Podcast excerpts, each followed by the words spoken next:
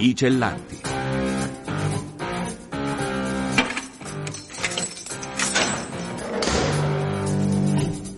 Liberi di raccontare storie dal carcere.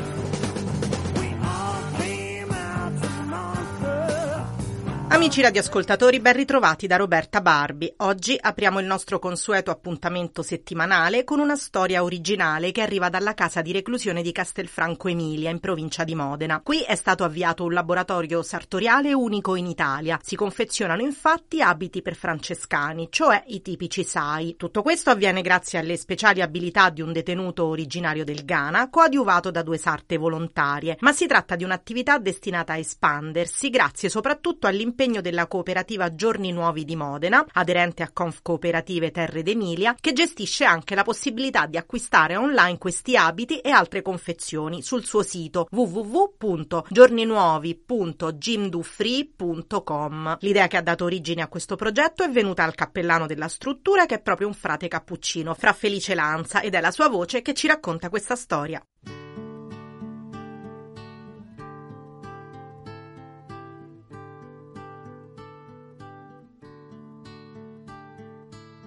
L'idea mi è venuta partecipando al convegno dei cappellani che è stato qualche anno fa ad Assisi, dove c'erano diversi cappellani che portavano le testimonianze di quello che vivevano in carcere. Ho saputo che a Poggio Reale confezionavano paramenti liturgici e lì mi è venuta l'idea di provare a proporre a questa cooperativa Giorni Nuovi di produrre il saio francescano. C'era detenuto un ragazzo già sarto prima di entrare in carcere, molto abile abbiamo potuto permettere a questo ragazzo di usare i propri talenti per lavorare per la cooperativa. È stato bello non solo farlo lavorare, ma anche farlo lavorare nel senso di permettergli di esprimere i suoi talenti e le sue capacità. Quanti sono attualmente i detenuti impegnati in questa attività e come avete fatto a reclutarli? Attualmente eh, c'è solo questo detenuto coinvolto in questa attività insieme a due volontarie che aiutano nel confezionamento di questi abiti. C'è il progetto progetto, appena ci sarà anche la possibilità economica da parte della cooperativa, di coinvolgere anche altri detenuti. Oltre ai SAI, nel laboratorio sartoriale dentro vengono prodotte anche camicine da battesimo. Chi sono i vostri attuali clienti? Gli attuali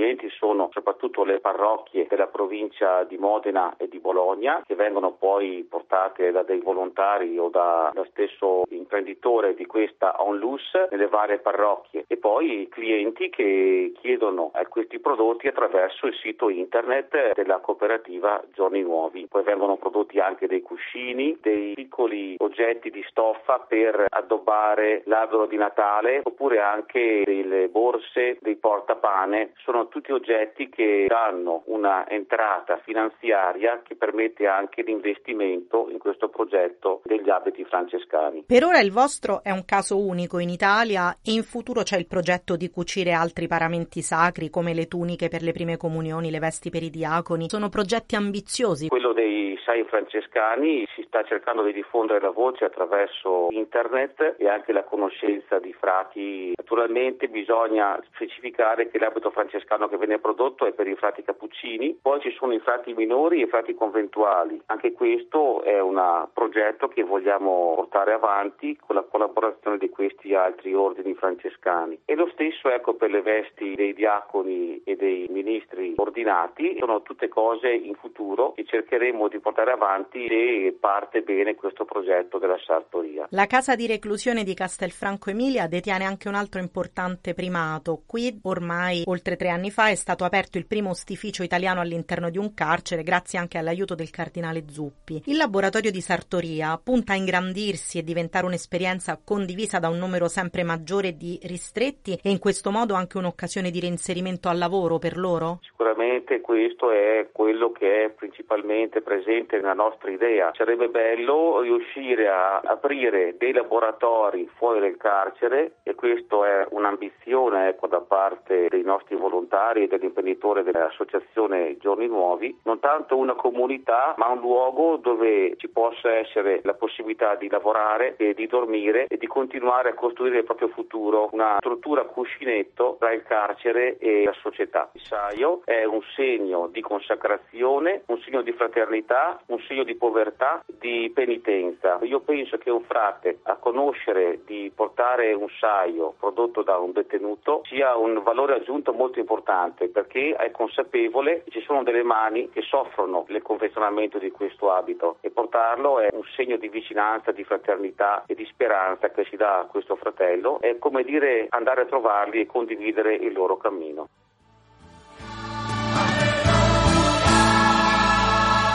E andiamo a Roma. Qui, nella casa di reclusione di Re Bibbia, esiste una redazione giornalistica che cura il notiziario Non tutti sanno che, il cui nome rende omaggio al titolo di un libro di suora Emma Zordan, religiosa delle adoratrici del sangue di Cristo, da anni volontaria in carcere. Nei giorni scorsi la redazione ha inviato ai medici e al personale sanitario una lettera aperta sulla condizione in cui gli ospiti vivono dal punto di vista appunto sanitario. Medici che sono troppo pochi quando non addirittura assenti, attese infinite per esami di routine, sono tra i principali principali problemi che aggravano le patologie presenti in carcere, che non sono poche, e non rispettano quel diritto alla salute contenuto nella nostra Costituzione e che riguarda tutti, compresi i cittadini privati della libertà. Un problema quello legato alla salute in carcere che non è ovviamente solo dire Bibbia, ma riguarda la maggioranza, se non la totalità degli istituti di pena italiani e che risolvere non è un atto di carità, ma anche una strategia politica adeguata. La pensa così Roberto Monteforte, giornalista coordinatore della redazione romana Non tutti sanno che, con cui abbiamo approfondito questo appello. Ascoltiamolo.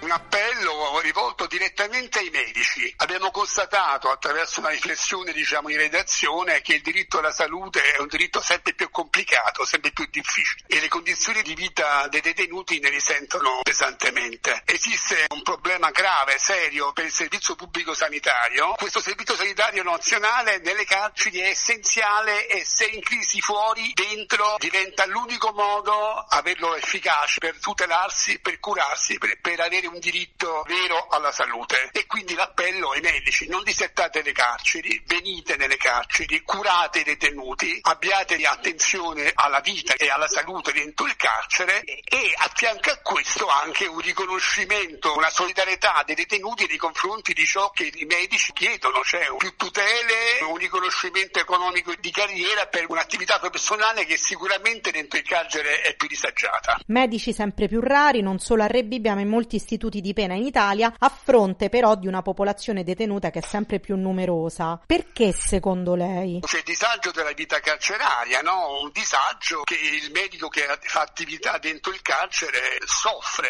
in parte come detenuto, di lentezze, le, le dinamiche burocratiche, la difficoltà di dare seguito a una cura perché ci sono i problemi di sicurezza, perché magari alcuni percorsi che dovrebbero essere molto più rapidi per procedere a esami di approfondimento o a visite specialistiche sono rallentati dal sovraffollamento ma anche dalla mancanza o dall'inadeguatezza nel numero delle scorte no? di polizia penitenziaria richieste. Io vedo medici dentro proprio la casa di reclusione fortemente impegnati e for- fortemente motivati, però c'è anche chi getta la spugna. Quali sono le principali emergenze sanitarie in un carcere e quali le cause, oltre al carcere stesso che ormai lo sappiamo fa ammalare? Sì, il carcere fa ammalare, ci sono tantissime patologie che nel carcere rafforzano i problemi legati alle respirazioni, i problemi legati ai disturbi gastrici, insomma, la cattiva alimentazione ha degli effetti che sono devastanti, le patologie che si avevano fuori dentro diventano più croniche. Noi nella nostra lettera abbiamo fatto anche un elenco delle patologie che si riscontrano dentro il carcere, ma sono un po' legate all'esperienza che hanno maturato i detenuti della redazione, no? alcuni sono anche ergassolani, altre patologie nascono anche da da un confronto con medici con i quali ci siamo confrontati per redigere questo appello. Il dato generale è che tra il 60 e l'80% dei reclusi hanno patologie abbastanza pesanti, insomma, almeno una patologia. Avete delle richieste concrete, delle proposte da avanzare alle autorità competenti? Penso ad esempio a quei ristretti che necessitano di cure psichiatriche o a quelli affetti da dipendenze.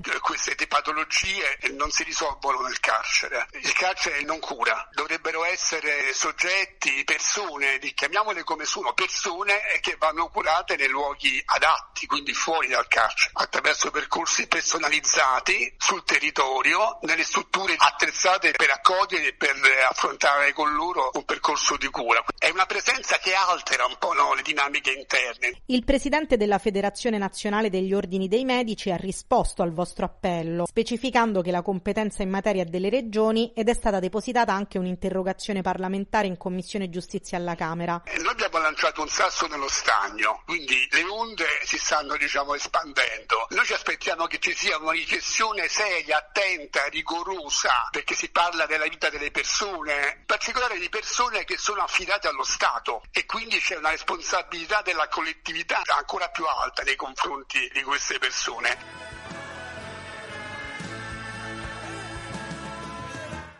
E cambiamo argomento e parliamo di carcere e bellezza. Si chiamerà infatti Reverse Lab, il nuovo spazio dedicato all'arte e all'architettura che nascerà nella casa circondariale di San Vittore a Milano. Il laboratorio sarà localizzato nel seminterrato del primo raggio, chiuso da tempo per inagibilità, che verrà interamente riqualificato per ospitare mostre d'arte contemporanea che si alterneranno ogni sei mesi e che saranno visitabili anche dall'esterno. Il progetto è curato dal Dipartimento di Design e dal Dipartimento di Architettura e Studi Urbani del Politecnico Politecnico di Milano. Ci spiega tutti i dettagli il responsabile e coordinatore del progetto, il professor Andrea Di Franco.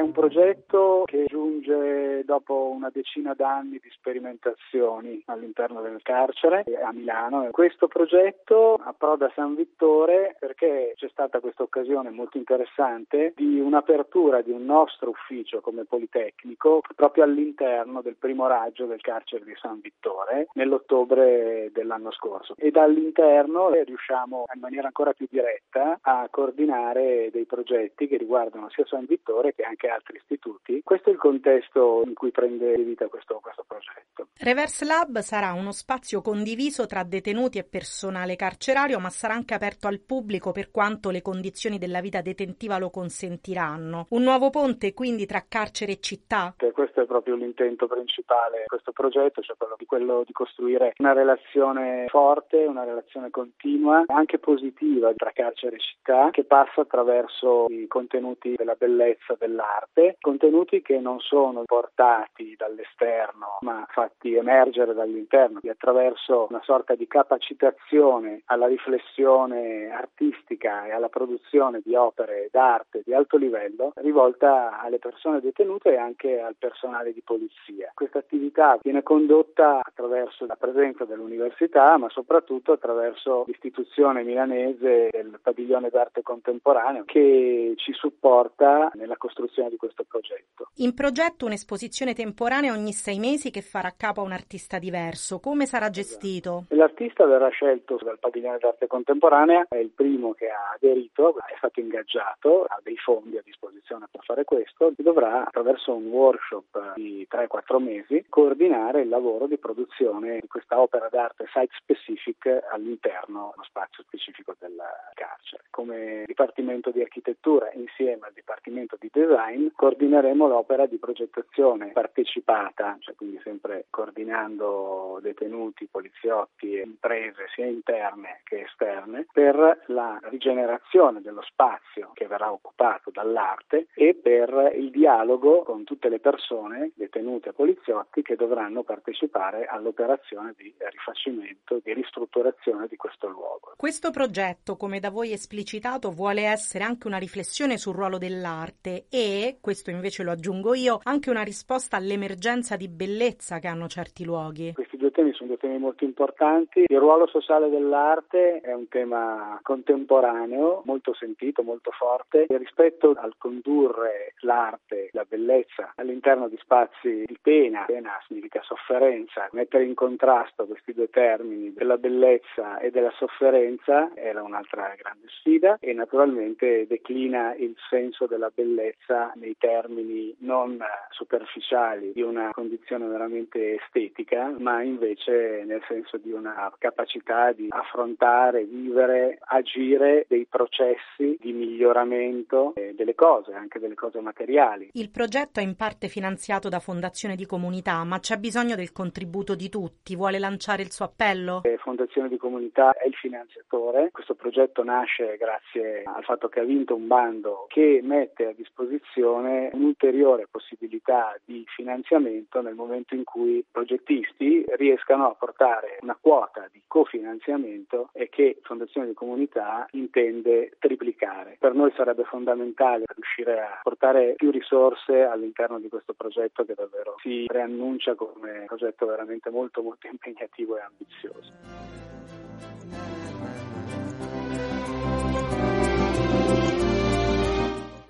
E abbiamo ascoltato l'appello del professor Di Franco a donare. Chiunque volesse farlo può andare sul sito www.fondazionecomunitamilano.org e cercare la pagina dedicata al progetto Reverse Lab. E restiamo in tema di arte, ma quella teatrale, perché il Teatro dei Venti, realtà attiva negli istituti di pena di Modena e Castelfranco Emilia da anni, approda nella stagione di Emilia Romagna Teatro Fondazione, portando in scena al Teatro delle Passioni di Modena ben due spettacoli realizzati dai detenuti. Si parte con il Giulio Cesare, interpretato dai detenuti della Casa Circondariale Sant'Anna di Modena dal 16 al 19 novembre. A seguire, dal 23 al 26 novembre, gli ospiti della Casa di Reclusione di Castelfranco invece daranno vita al loro Amleto, che chiude la trilogia shakespeariana che ha a lungo tenuto impegnati i reclusi su questo autore. Stefano Tech è regista di entrambi gli spettacoli che per la prima volta escono dalle mura del carcere, al microfono dei Cellanti racconta perché è importante per il pubblico andare a vederli.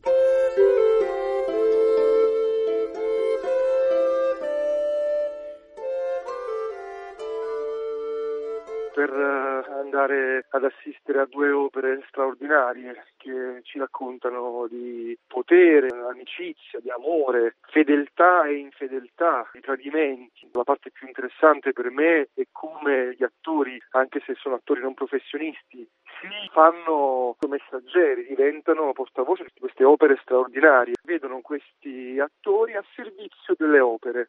Per me è il secondo livello importante di questo progetto che noi portiamo avanti da anni in carcere, lavorare per il teatro. Partiamo dal Giulio Cesare. Lo spettacolo ha esordito in carcere nel dicembre dello scorso anno. Ora per la prima volta verrà recitato fuori dalle mura dell'istituto di pena, addirittura in un teatro nazionale. Per me è molto interessante questo spostamento no, di, di luoghi perché all'interno del carcere siamo più tutelati, perché il pubblico arriva in un luogo ed è condizionato da quel luogo. Lo spettacolo è comunque accolto in maniera diversa quando lo spettacolo creato in carcere va all'esterno si mette in qualche modo alla prova perché è all'interno di un contesto convenzionale, in questo caso soprattutto siamo teatro nazionale eh, ci si aspetta di vedere uno spettacolo a tutti gli effetti, di una certa qualità ed è una grande sfida.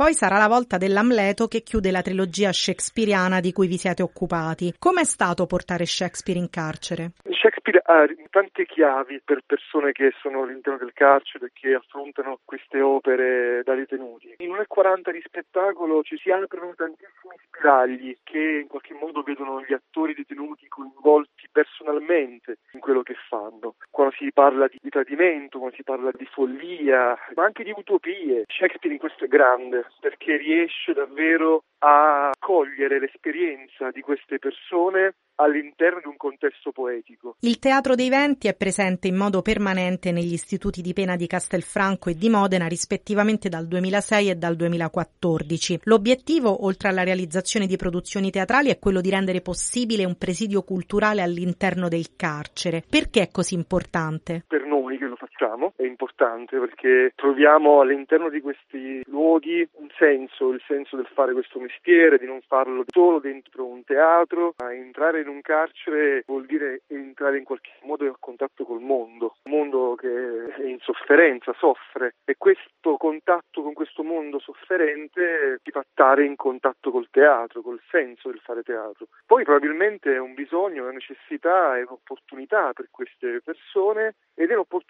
anche per il carcere, perché come istituto deve anche pensare al dopo, al futuro di queste persone. Per un ciclo che si conclude ne inizierà un altro. Quali sono i progetti futuri del Teatro dei Venti? Io adesso sono molto concentrato su quello che stiamo per fare, che è davvero importante. Stiamo iniziando a studiare alcune opere di Pirandello perché potrebbe essere il, l'autore da studiare prossimamente. Sempre più immaginiamo questo contesto che è quello del teatro nelle carceri più vicino al teatro, più vicino al contesto professionale. Grazie anche a un progetto europeo, che è il progetto House, che stiamo assieme ad altri partner europei portando avanti, vogliamo puntare alla professionalizzazione di queste persone, inserirle nel mondo lavorativo non solo come attori ma anche come tecnici, come professionisti dell'ambito teatrale.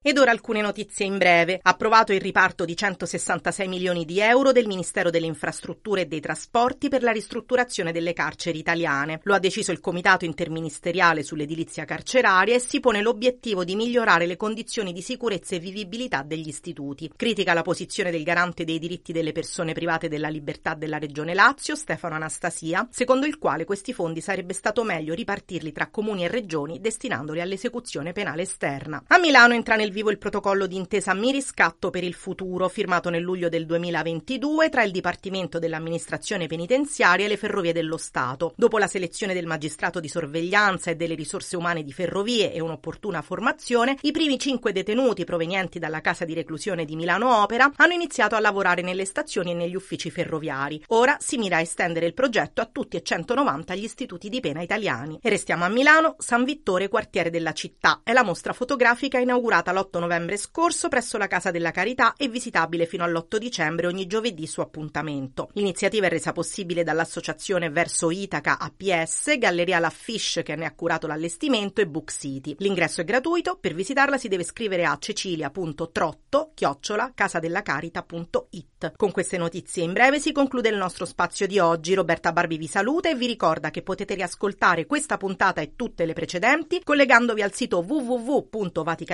www.vaticanews.com va nella pagina dedicata a I Cellanti, storie di vita oltre le sbarre, dove troverete tutti i nostri podcast, oppure scaricando la nostra app sul vostro smartphone. Appuntamento alla prossima settimana per una nuova puntata dei Cellanti, liberi di raccontare storie dal carcere.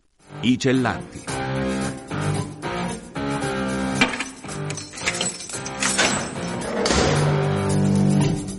Liberi di raccontare storie dal carcere.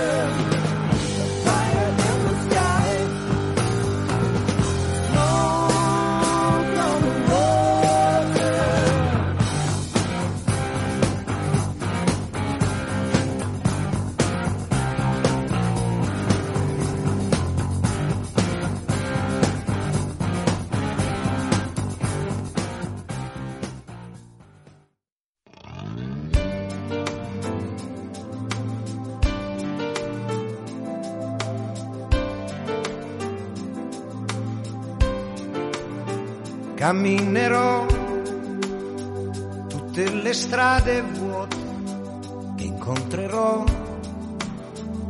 prima di te. Migliorerò la linea delle ruote finché arriverò davanti a te. Mi siederò per ore e ore sotto il sole aspetterò che venga notte torni il sole e anche se piove io non mi muoverò. Controllerò le serrature le parole l'ipocrisia la libertà che ti darò prima che tu vada via,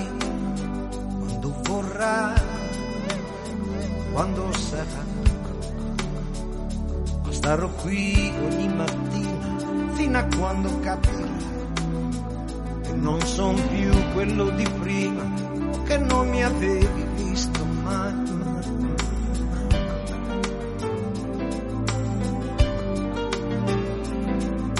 Luna dei vetri, guarda dentro e dimmi cosa fa. Ma se sta dormendo, esci senza far rumore. Miei piedi, sali, arriva dentro fino al cuore. Ed insegnami come si fa, io non so chiedere scusa.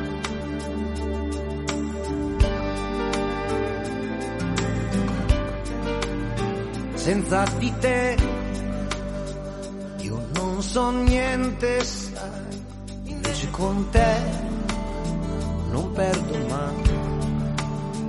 e proverò con il coraggio che non ho, ma che mi dai, troverò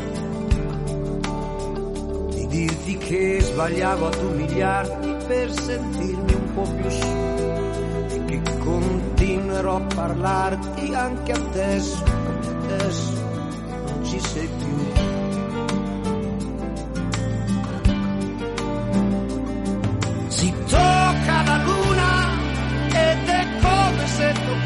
Te, te come nessuna, come niente, come quello che non c'è.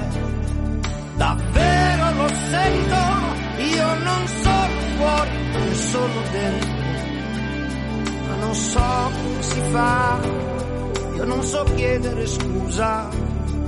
Luna dei vetri, entra dentro dimmi cosa fa. So se sta dormendo, forse in piedi sta in silenzio.